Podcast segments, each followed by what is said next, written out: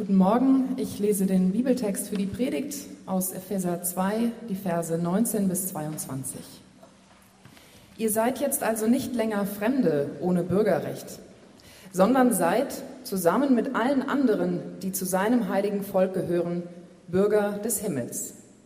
Ihr gehört zu Gottes Haus, zu Gottes Familie. Das Fundament des Hauses, in das ihr eingefügt seid, sind die Apostel und Propheten. Und der Eckstein dieses Gebäudes ist Jesus Christus selbst. Er hält den ganzen Bau zusammen. Durch ihn wächst er und wird ein heiliger, dem Herrn geweihter Tempel. Durch Christus seid auch ihr in dieses Bauwerk eingefügt, in dem Gott durch seinen Geist wohnt.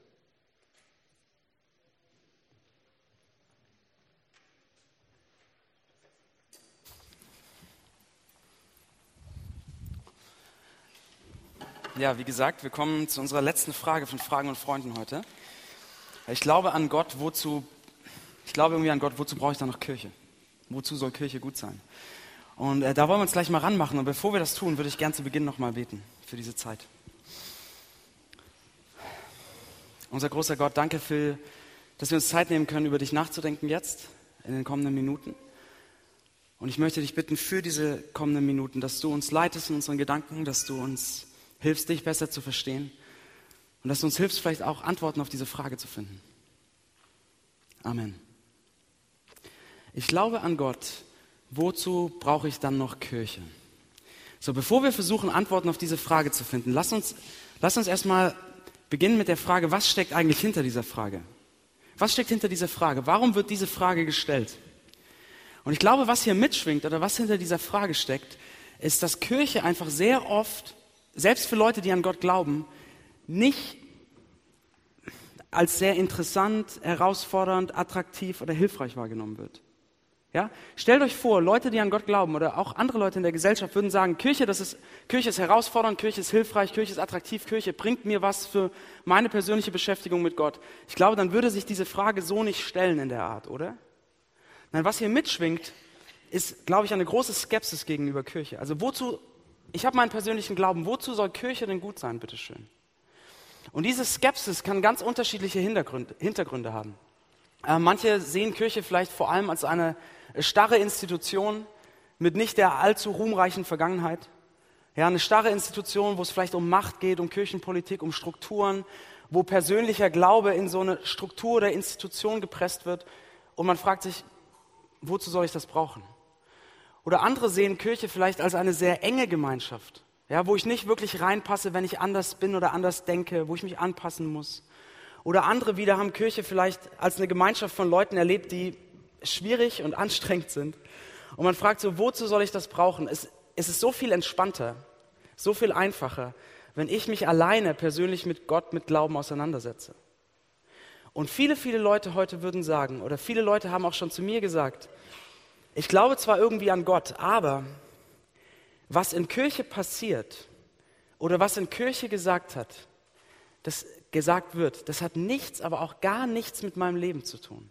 Das ist einfach komplett irrelevant für alles, was mich heute beschäftigt. Wozu soll ich das brauchen?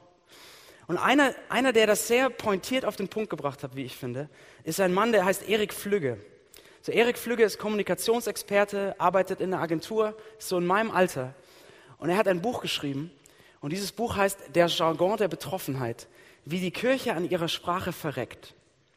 Und Erik Flügge beginnt dieses Buch folgendermaßen. Liebe Theologinnen und Theologen, ich halte es nicht aus, wenn ihr sprecht. Es ist so oft so furchtbar. Verschrobene, gefühlsduselige Wortbilder reiht ihr aneinander und wundert euch, warum das niemand hören will. Ständig diese in den 80ern hängen gebliebenen Fragen nach dem Sein und dem Sinn, nach dem, wer ich bin und werden könnte, wenn ich denn zuließe, dass ich werde, was ich schon längst war. Wer soll das denn verstehen? Wir leben in der Zeit des Samplings, der zerfetzten Identitäten, der Multiperspektivität und nicht zuletzt in der Zeit der subtilen Ironie. Hier ist kein Platz für erdrückende Ganzheitlichkeit. Die Ganzheitlichkeit starb zusammen mit diesen Pullovern, die ihr heute noch tragt. Ich habe extra ein Hemd angezogen. Ja, es gibt eine Renaissance des Strickens, aber eure Strickwaren würden auf jedem Second-Hand-Markt bis zum Ende nicht verkauft. Wo lernt man das eigentlich? Wo muss man hingehen, um zu lernen, sich selbst von der Gesellschaft zu entfremden? Wo bekommt man beigebracht, die Betonung im Satz an genau der falschen Stelle zu setzen? Gibt es, gibt es Rhetorikkurse für Zombiesprache, für Predigten in Kirchen? Ich meine das ganz ernst. Wenn man mit euch ein Bier trinkt, dann klingt ihr ganz normal. Sobald ihr für eure Kirche sprecht, klingt es plötzlich scheiße. So, das sagt Erik Flügge und ich glaube, er bringt auf den Punkt, was viele Leute fühlen. Wozu soll ich Kirche brauchen, wenn das, was da passiert, was, das, was da gesagt wird oder das, wie es gesagt wird, nichts mit mir zu tun hat? Ja, also verschiedene Hintergründe, verschiedene Gründe, warum da eine Skepsis da ist in dieser Frage, warum man sagen würde, wozu brauche ich Kirche? Aber seht ihr, selbst wenn die Hintergründe sehr unterschiedlich sind, glaube ich, dass es in all dem doch einen gemeinsamen Kern gibt. Eine Überzeugung, die immer vorhanden ist, wenn man sagt, ich glaube, wozu brauche ich Kirche? Und diese Überzeugung ist, ich kann alleine glauben. Glaube ist meine persönliche, individuelle Sache, für die ich niemand anderen brauche. Ja, ich brauche niemand anderen, ich kann alleine glauben. Das ist der Kern. Und das möchte ich gerne heute mit euch anschauen und fragen, stimmt das denn? Ist das denn so, dass wir niemand anders brauchen, um zu glauben? Ja, das möchte ich mit euch anschauen. Und wir schauen das mal an, indem wir einfach die drei Aspekte von der Frage durchgehen. In der Frage steckt ja Gott, Glauben und Kirche. Und das schauen wir uns einfach mal an. Und wenn man sagt, ich, ich glaube an Gott, wozu brauche ich Kirche, möchte ich drei Fragen stellen. Und diese drei Fragen sind, was für ein Gott, was für ein Glauben, was für eine Kirche. Also worüber reden wir eigentlich? Lass uns mal anfangen mit was für ein Gott. Und ich möchte zu Beginn mal mit euch mit einem kleinen Überflug über die Bibel beginnen. Wenn wir die Bibel lesen, das Alte und das Neue Testament, sehen wir von vorne bis hinten Folgendes, nämlich dass Gott Gemeinschaften formt und dann mit diesen Gemeinschaften interagiert, mit diesen Gemeinschaften handelt. Im Alten Testament sehen wir das mit dem Volk Israel. Gott befreit das Volk Israel aus Ägypten. Gott schließt einen Bund, also eine enge Beziehung mit diesem Volk. Und Gott gibt diesem Volk äh, Gebote und Feste, die ihnen helfen sollen zu verstehen, wie sie mit diesem Gott leben und interagieren können. Ja? Also das ist die Gemeinschaft, die wir im Alten Testament sehen. Dann, wenn wir ins Neue Testament kommen, sehen wir, dass auch Jesus eine Gemeinschaft formt. Er formt eine Gemeinschaft von Jüngern, von zwölf Männern und dann aber auch von einer großen Schar von Leuten, von Männern und Frauen drumherum. Auch er formt eine Gemeinschaft. Er teilt sein Leben mit dieser Gemeinschaft. Er stellt sich dieser Gemeinschaft vor. Er erklärt dieser Gemeinschaft, wie sie Gott verstehen sollen. Und aus dieser Gemeinschaft von Jüngern wird schließlich was? Die christliche Kirche. Werden ganz viele christliche Gemeinschaften, die zusammen Glauben teilen, Glauben leben, über Gott und über Glauben nachdenken. Und zur damaligen Zeit, im ersten Jahrhundert, war es sogar so, dass die ganzen Bücher im Neuen Testament, also die Evangelien, die Briefe, die Offenbarung, was wir so im Neuen Testament lesen, all diese Schriften wurden nicht von Leuten alleine gelesen. Niemand hat damals alleine Bibel gelesen, sondern diese Schriften wurden in der Gemeinschaft vorgelesen und dann miteinander diskutiert. Also wir sehen durch die Bibel hindurch spielt Gemeinschaft eine große Rolle. Und in dem Predigtext, den Marlene uns gerade vorgelesen hat, auch in diesem Text geht es um Gemeinschaft. Paulus, der diesen Text geschrieben hat, äh, verwendet da verschiedene Metaphern für die christliche Gemeinschaft, für die Kirche. Er nennt sie ähm, Gottes Familie, Gottes Haushalt, er nennt sie Bürger des Himmels und er nennt sie einen Tempel. Und dieses Bild des Tempels möchte ich kurz mit euch anschauen. Seht ihr, Paulus sagt, die Kirche, die christliche Gemeinschaft besteht aus ganz vielen einzelnen Leuten. Und jede Person ist sozusagen ein Stein. Und dann kommen all diese Steine zusammen und bilden gemeinsam einen Tempel. Ja, das, ist, das ist die Metapher, die er verwendet hier. Und was lesen wir jetzt über diesen Tempel am Ende des Textes? Es steht, es ist ein Tempel, in dem Gott wohnt, wo Gott anwesend ist. Das heißt, Paulus sagt, dass Gott auf eine ganz bestimmte oder besondere Art und Weise in Gemeinschaft, in Kirche präsent ist, in Gemeinschaft handelt. Das heißt, wir sehen von Beginn der Bibel im Alten Testament und im Neuen Testament, dass Gemeinschaft eine unglaubliche Rolle spielt, dass Menschen gemeinsam glauben. Und die Frage ist, warum, warum soll das wichtig sein? Warum ist Gemeinschaft wichtig? Es ist wichtig, weil niemand von uns, weil niemand von uns alleine Gott wirklich verstehen und kennen kann. Weil niemand von uns alleine Gott wirklich verstehen und kennen kann. Wir brauchen uns gegenseitig, um unsere Sicht von Gott zu ergänzen, zu hinterfragen, herauszufordern, zu bereichern. Denn wenn ihr sagt, ich glaube an Gott, wozu, ich brauche keine Kirche, ich brauche keine christliche Gemeinschaft, ich kann das alles für mich alleine. Ich kann für mich alleine an Gott glauben und mich mit Gott beschäftigen. Dann ist die entscheidende Frage, an was für einen Gott glaubt ihr alleine? Was ist das für ein Gott? Was ist das für ein Gott, mit dem ihr euch alleine beschäftigt? Woher wisst ihr, wenn niemand anders eure Perspektive oder euer Bild von Gott herausfordert, ergänzt, woher wisst ihr, dass dieser Gott, an den ihr glaubt, nicht einfach nur ein Ausdruck eurer eigenen Wünsche und Vorstellungen ist? Woher wisst ihr, dass dieser Gott nicht, wie Feuerbach sagen würde, ja eine Projektion ist von dem, wonach ihr euch sehnt? Ich musste da an Winnie Pooh denken. Kennt ihr Winnie Pooh? Ja, diesen kleinen äh, gelben Stoffbären von Walt Disney. Und es gibt so einen kleinen Videoclip mit Winnie Pooh, da geht Winnie Pooh im Schnee spazieren. Winnie Pooh geht spazieren und er findet Spuren im Schnee. So, was er nicht merkt, ist, ist, er ist einen großen Bogen um einen großen Baum gelaufen und es sind seine eigenen Spuren. Und er findet diese Spuren und ist ganz faszinierend und er läuft diesen Spuren nach und er fängt an zu überlegen, was das für ein Tier ist, das diese Spuren gemacht hat. Und wie dieses Tier aussieht. Und er nennt dieses Tier dann Jagular und fragt sich, ob das gefährlich ist oder nicht. Und er denkt über dieses Tier nach. Wenn ihr alleine glaubt, woher wisst ihr, dass es euch nicht geht wie Winnie Pooh? Woher wisst ihr, dass der Gott, an den ihr glaubt, alleine, nicht im Endeffekt das Ergebnis eurer eigenen Gedanken ist, das Ergebnis eurer Spuren, die ihr selbst hinterlassen habt, das, was euch wisst, wichtig ist. Woher wisst ihr das?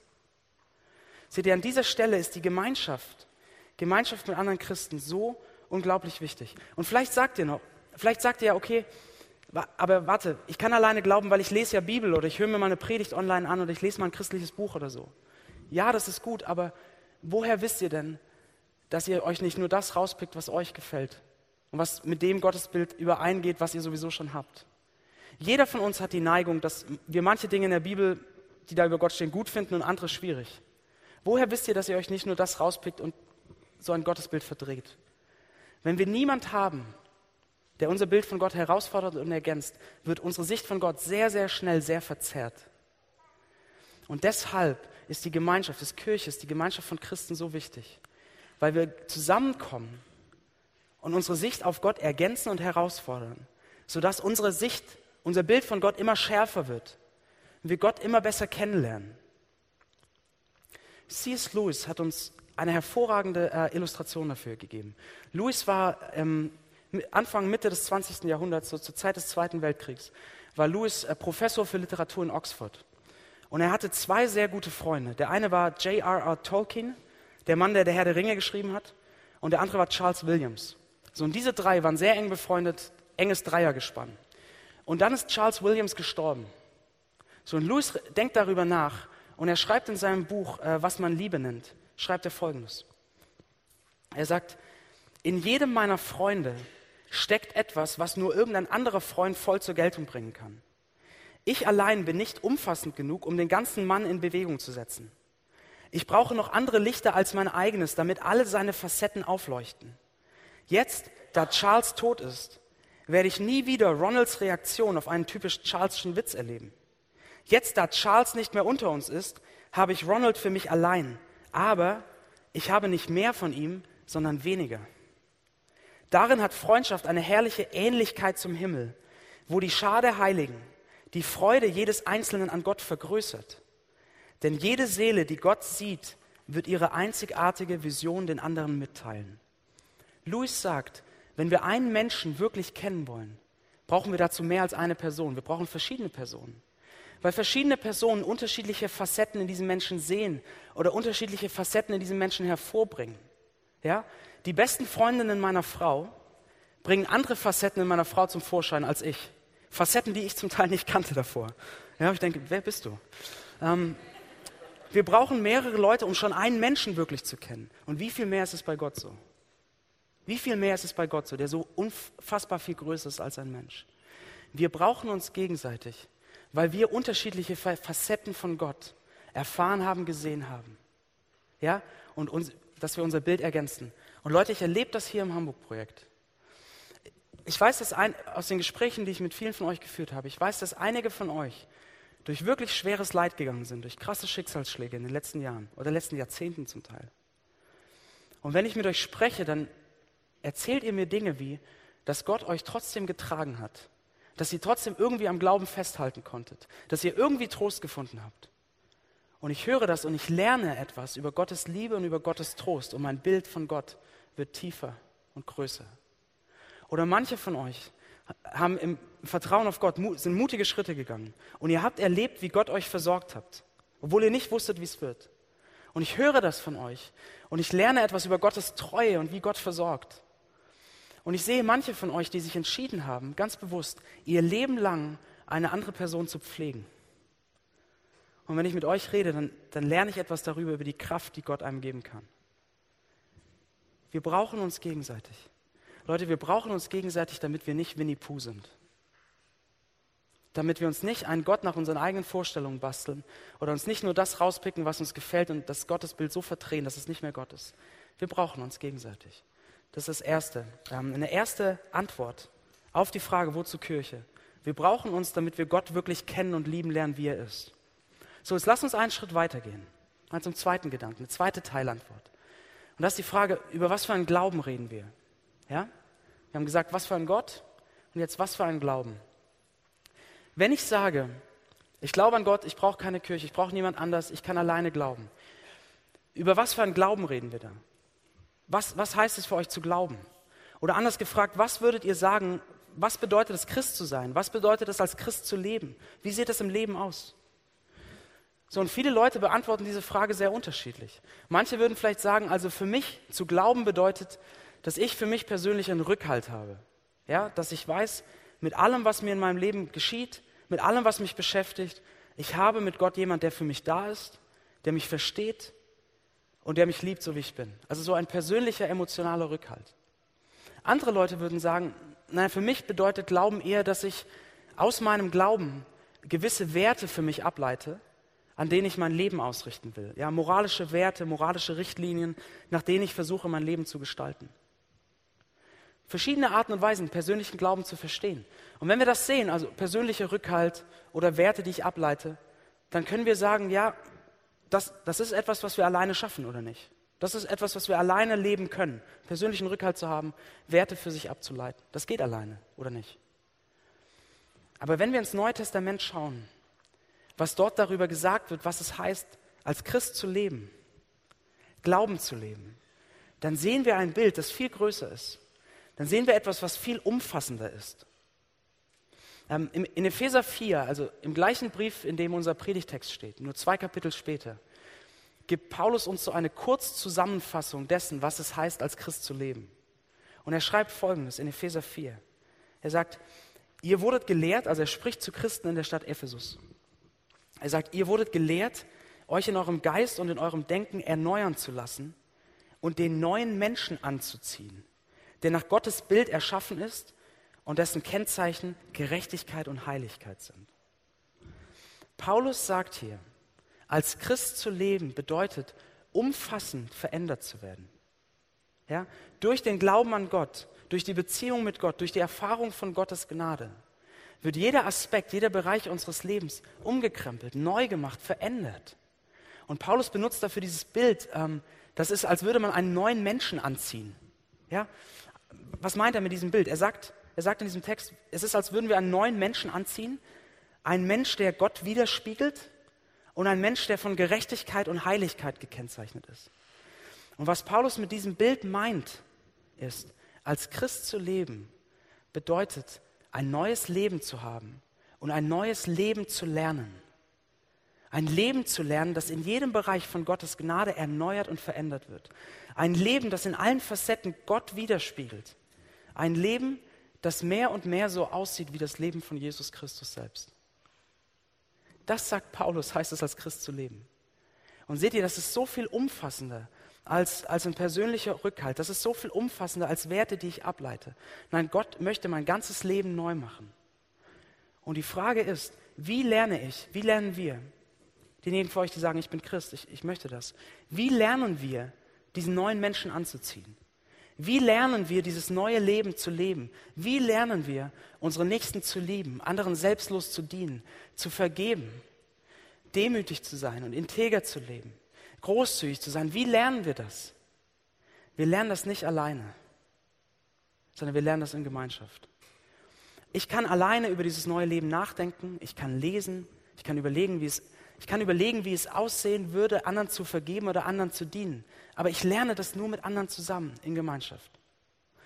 Lass mich ein kleines Bild dafür verwenden, um, um diesen Punkt vielleicht klarer zu machen. Ich bin jemand, der sich für verschiedene Arten von Sport begeistern kann. Ja, und so habe ich in den letzten Wochen sehr intensiv äh, die Playoffs, die Finalspiele von der NBA verfolgt, also nordamerikanische Basketballliga. Ich habe Spiele geschaut, Sonntagabends wurden Spiele übertragen, nach dem Gottesdienst, wunderbar zum Runterkommen. Ich habe Spiele geschaut, ich habe Analysevideos geschaut, ich habe einen Haufen Artikel gelesen. Und ich habe wirklich dadurch so ein kleines Basketball-Fachwissen angeeignet. Ja? Ich weiß jetzt, was es heißt, einen Screen zu stellen. Ich weiß, was ein Pick and Roll ist, ein Floater, ein Crossover, ein Finger Roll, ein Chase Down Block, ein Step Back Jumper. Ich weiß, was das alles ist. Ja? Ich kann das einigermaßen erklären. Aber wenn wir uns auf dem Basketballcourt gegenüberstehen, muss niemand von euch Angst vor mir haben. Ja? Zum einen, weil ich für Basketball relativ klein bin. Und zum anderen, und das ist der Punkt, ich verstehe diese Dinge ich kann sie erklären, aber ich kann sie nicht spielen. Basketball zu spielen lernt man nicht, indem man sich Analysevideos anguckt oder Artikel liest, sondern man wird als Spieler geformt. Man lernt zu spielen auf dem Feld mit anderen, durch Schweiß und Tränen, durch Erfolg und Niederlagen. So wird man geschliffen, so wird man geformt als Spieler. Und seht ihr, genauso ist es als in dem Leben als Christ. Genauso ist es, wenn es darum geht, ähm, dieses neue Leben zu lernen. Ich lerne nicht, was es heißt, zu lieben, zu dienen, zu vergeben, das neue Leben zu leben, wenn ich alleine Bücher lese oder Videos schaue. Ich lerne, das neue Leben zu leben, wenn ich mein Leben mit anderen teile, wenn ich andere in mein Leben ranlasse. Ich lerne es auf dem Feld sozusagen. Ich lerne es durch Schweiß und Tränen, durch Erfolg und Niederlage, durch Verletzungen und Vergebung. Ich lerne es mit anderen, wenn andere mich ermutigen und wenn wir uns aneinander reiben und dann wieder zusammenkommen. Denn Leute, seht ihr, wo lernen wir in unserer Welt heute? Wo es ständig, besonders unter der jüngeren Generation, wo es ständig darum geht, was sind meine Ziele, die ich erreichen will? Wie will ich mich verwirklichen? Was ist mir wichtig? Wie, was will ich in meinem Leben umsetzen? Wo lerne ich in so einer Welt, wo der Blick ständig auf mir ist, wo lerne ich, den Blick von mir zu nehmen und anderen selbstlos zu dienen? Ich lerne es in Gemeinschaft. Ich lerne es, wenn andere mir dienen. Ich lerne es, wenn ich sehe, wie andere selbstlos sind. Und ich lerne es, wenn andere mich daran erinnern, wie Jesus mir gedient hat. Oder wo lerne ich in einer Zeit, in der wir die Ellenbogen ausfahren, um uns Vorteile zu verschaffen? Wo, wir, wo viele von euch es immer wieder erleben, auf der Arbeit zum Beispiel, dass andere eure Leistung nehmen, um sich selbst gut darzustellen. Ja, euch, über euch einfach hinwegfahren und euch benutzen ein Stück weit, um, um, um selbst gut dazustehen. Wo lernen wir, nicht mit den gleichen Mitteln zurückzuschlagen, sondern zu vergeben? Und integer zu bleiben. Wo lernen wir zu vergeben? Wir lernen es in Gemeinschaft. Wir lernen, wenn andere mir vergeben. Ich lerne es, wenn ich sehe, wie andere Leute vergeben, denen wirklich Unrecht getan wurde. Und ich lerne es, wenn andere Leute mich daran erinnern, wie Jesus mir vergeben hat. Oder wo lerne ich in einer Zeit und in einer Stadt, in der wir so einen großen Fokus auf materiellen Besitz legen? Wo lerne ich großzügig mit meinem Geld zu sein? Wo lerne ich das, was Gott mir anvertraut hat, nicht nur für mich selbst zu verwenden, sondern andere damit zu unterstützen. Wo lerne ich das? Ich lerne es in Gemeinschaft. Wenn ich Leuten begegne und Leute sehe, die Gott mehr vertrauen als ihrem Geld, die in Gott eine größere Sicherheit finden und die mich daran erinnern, wie großzügig Jesus mit mir selbst war. Das neue Leben lernen wir in Gemeinschaft, lernen wir zusammen. Denn wisst ihr, in dieser Stadt und in unserem Alltag gibt es so viele Dinge, die uns prägen, die uns beeinflussen, so viele Meinungen, denen wir ausgesetzt sind, dass, man, dass er manchmal richtig der Kopf spürt. Es gibt so viele Dinge, die einen prägen, aber die ja nicht in die Richtung prägen, sein ganzes Leben von Gnade bestimmen zu lassen und von Gott erneuern zu lassen. Alleine verlieren wir das aus dem Blick. Alleine schaffen wir das nicht. Wir brauchen uns gegenseitig. Im 19. Jahrhundert ähm, gab es in Chicago einen Mann, einen Prediger, der hieß Dwight Moody. Und dieser Dwight Moody war relativ bekannt in der Stadt. Und so war es eines Tages, dass ein gut bekannter äh, Bürger aus Chicago Dwight Moody eingeladen hat zu sich nach Hause. Und sie saßen in einem gemütlichen Wohnzimmer mit einem Feuerofen in der Mitte. Und dieser Mann, also sie saßen da gemütlich und dann trug dieser Mann sozusagen seine Argumente vor, sehr detailliert, sehr elaboriert, sehr, sehr rhetorisch gewandt. All seine Argumente, warum man an Gott glauben kann und Kirche nicht braucht. Ja, er wollte es dem Pastor mal erklären, warum Kirche nicht wichtig ist. Und Dwight Moody hat nicht geantwortet, sondern er hat die Zange genommen vom Ofen und hat eine Kohle genommen aus dem Feuer und sie vor dem Ofen auf den Steinboden gelegt. Und diese beiden Männer saßen da, schweigend nebeneinander und haben zugesehen, wie diese Kohle langsam aber sicher erloschen ist. Und nach einer langen Zeit von Stille hat dieser Mann aus Chicago gesagt, Mr. Moody, Sie haben Ihren Punkt klar gemacht. Wir brauchen uns gegenseitig. Ja, wir schaffen es nicht allein. Wir brauchen uns gegenseitig, damit unser Bild von Gott kein Winnie-Pooh-Bild wird. Und wir brauchen uns gegenseitig, um das neue Leben zu lernen, um von Gnade verändert zu werden. Okay, lass uns zu unserem letzten Gedanken kommen. Und das ist, was für eine Kirche. Vielleicht sagt ihr bis hierher, ähm, okay, das klingt, nicht, das klingt nicht schlecht, was du gesagt hast. Ich kann verstehen, dass wenn ich an Gott glaube, es wäre gut, so eine Gemeinschaft zu haben. Ja, mit anderen auf dem Weg zu sein, Gott besser verstehen, gemeinsam ähm, zu lernen, neues Leben zu leben, verändert zu werden. Das klingt ganz gut. Aber, aber, zeigt uns die Erfahrung nicht, dass Kirche sehr, sehr oft eben genau das nicht ist. Ist, ist das überhaupt ein realistisches Bild? Ja, du hast selbst gesagt, dass wir geformt werden, verändert werden durch Schweiß und Tränen, indem wir uns aneinander reiben. Aber das ist hart, das ist anstrengend, das ist nervig. Wie soll das funktionieren? Ist das nicht von Anfang an zum Scheitern verurteilt, weil es so anstrengend ist, dass so eine Gemeinschaft kann nicht funktionieren? Was gibt es dazu zu sagen? Das ist eine wichtige Frage. Kann so eine Gemeinschaft überhaupt funktionieren? Könnten wir als Hamburg-Projekt so eine Gemeinschaft werden, wo wir gemeinsam auf dem Weg sind, uns gegenseitig helfen? Wie, kann, wie könnte das funktionieren? Lasst uns dafür nochmal in diesen Text aus Epheser 2 schauen. Ja? Erinnert euch nochmal, Paulus verwendet dieses Bild von einem Tempel. Er sagt, die einzelnen Leute in Kirche, in Gemeinschaft sind wie Steine, sie kommen zusammen und es entsteht ein Haus, ein Tempel. Und jetzt sagt Paulus in Vers 20, der Eckstein dieses Gebäudes ist Jesus Christus. So zur damaligen Zeit war es so im ersten Jahrhundert, wenn ein Haus gebaut wurde, hatte der Eckstein eine sehr große Bedeutung. Der Eckstein war der Stein, der als erstes gelegt wurde beim Bau eines Hauses. Ja? Das war oft ein sehr großer Stein und das war ein Stein, der sehr, sehr sorgfältig im rechten Winkel behauen war. Und dieser Stein wurde sehr sorgfältig gelegt, weil anschließend das gesamte Gebäude an diesem Stein ausgerichtet wurde. Ja, wir haben diesen großen rechtwinkligen, rechtwinkligen Stein in der Ecke und an diesem Stein wurde ausgerichtet, wie die Mauern laufen, an diesem Stein wurde ausgerichtet, wie die Mauern hochgezogen werden. Das heißt, die Statik, die Stabilität des gesamten Gebäudes war an diesem Stein ausgerichtet. Er hat dafür gesorgt, dass das Haus gerade und stabil gebaut wird. Und Paulus sagt jetzt, für die christliche Gemeinschaft, für die Kirche ist Jesus Christus der Eckstein. Das heißt, er ist derjenige, an dem alles in Kirche und in christlicher Gemeinschaft ausgerichtet sein muss, weil es sonst nicht funktioniert. Und dann schreibt er weiter und er sagt über Jesus, er hält den ganzen Bau zusammen. Durch ihn wächst er und wird ein heiliger, dem Herrn geweihter Tempel. Durch Christus seid auch ihr in dieses Bauwerk eingefügt. Also wie kann eine christliche Gemeinschaft funktionieren? Wie, wie kann es funktionieren, dass die Steine zusammenbleiben und nicht auseinandergehen, weil es zu anstrengend ist? Weil andere Leute vielleicht zu anstrengend sind. Paulus sagt, Jesus hält den Bau zusammen. Es geht nur durch Jesus Christus. Wenn Jesus Christus im Mittelpunkt steht, kann so eine Gemeinschaft entstehen. Wenn nicht, ist Kirche zum Scheitern verurteilt. So, warum ist das so? Warum hält Jesus den Bau zusammen? Warum kann das passieren? Was bringt uns Jesus? Jesus bringt uns etwas, was uns zusammenbringt und zusammenhält. Und das ist die gute Nachricht. Das, was er für uns getan hat. Seht ihr, wenn ich Christ werde, wenn ich mich taufen lasse, wenn ich zur Kirche komme und sage, ich bin Christ, das ist meine Gemeinschaft, dann glaube ich, dass Jesus Christus vor 2000 Jahren am Kreuz auch für mich gestorben ist dann glaube ich, dass er auch für mich gestorben ist. Und das Kreuz zeigt mir zwei Dinge. Das Kreuz zeigt mir zum einen, dass Jesus Christus stirbt, um all das zu vergeben, was in mir fehlerhaft ist, was in mir zerbrochen ist, all das, was mich von Gott fernhält, alles, was in mir nicht gut ist. Ich sehe, dass er stirbt, um das zu vergeben. Ja, dass meine Zerbrochenheit so schwerwiegend ist, dass er sterben musste.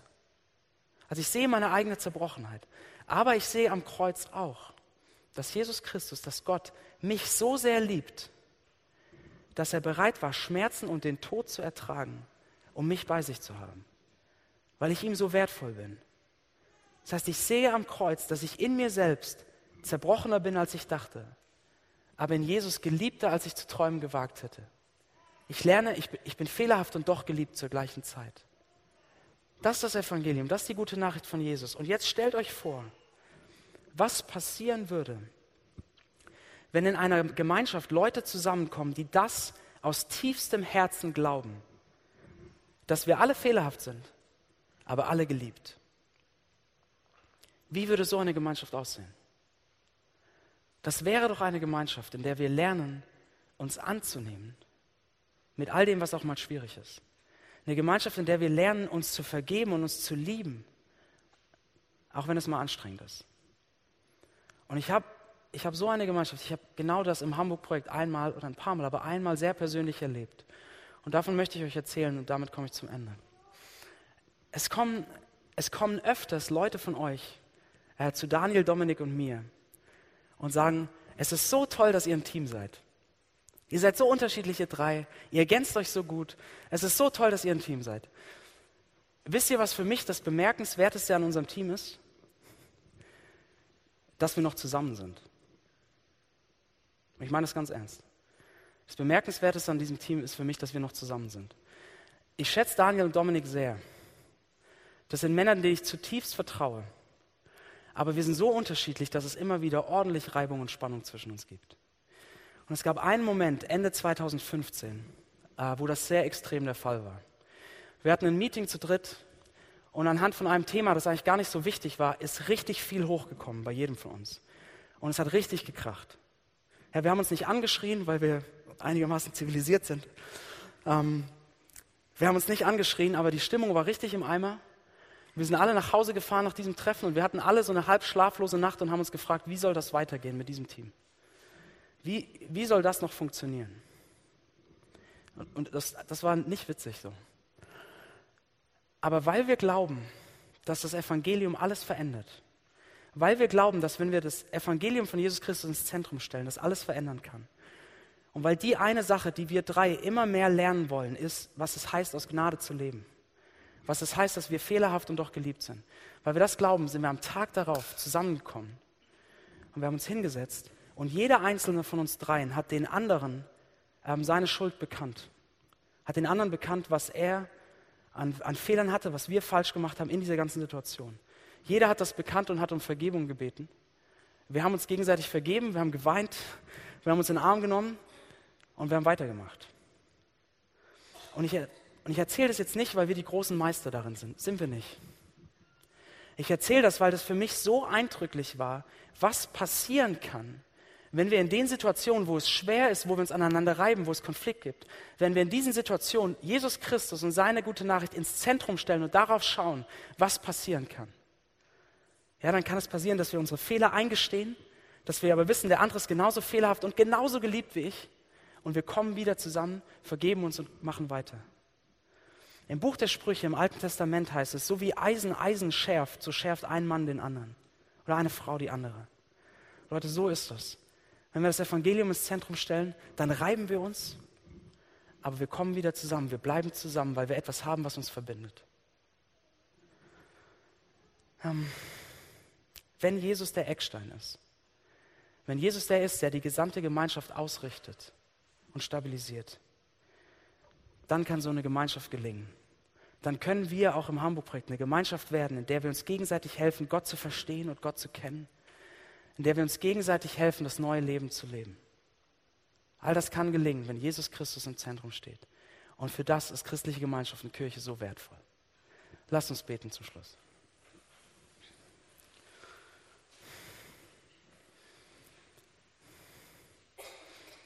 Jesus Christus, du hast, du hast uns angenommen Du hast uns vergeben und du hast uns geliebt, obwohl wir äh, immer wieder sehr, sehr schwierig sind, jeder von uns. Obwohl wir immer wieder auch nichts von dir wissen wollten. Hast du uns angenommen. Und Jesus, ich bitte dich, dass diese Kirche hier, das Hamburg-Projekt, dass wir zu einer Kirche werden, zu einer Gemeinschaft werden, wo du wirklich der Eckstein bist, wo du der bist, der alles ausrichtet, wo du der bist, der im Zentrum steht, wo wir immer und immer wieder auf dich schauen und dahin zurückkommen, zu wissen, dass wir zwar fehlerhaft sind, aber dass du uns ohne Ende liebst, jeden einzelnen von uns.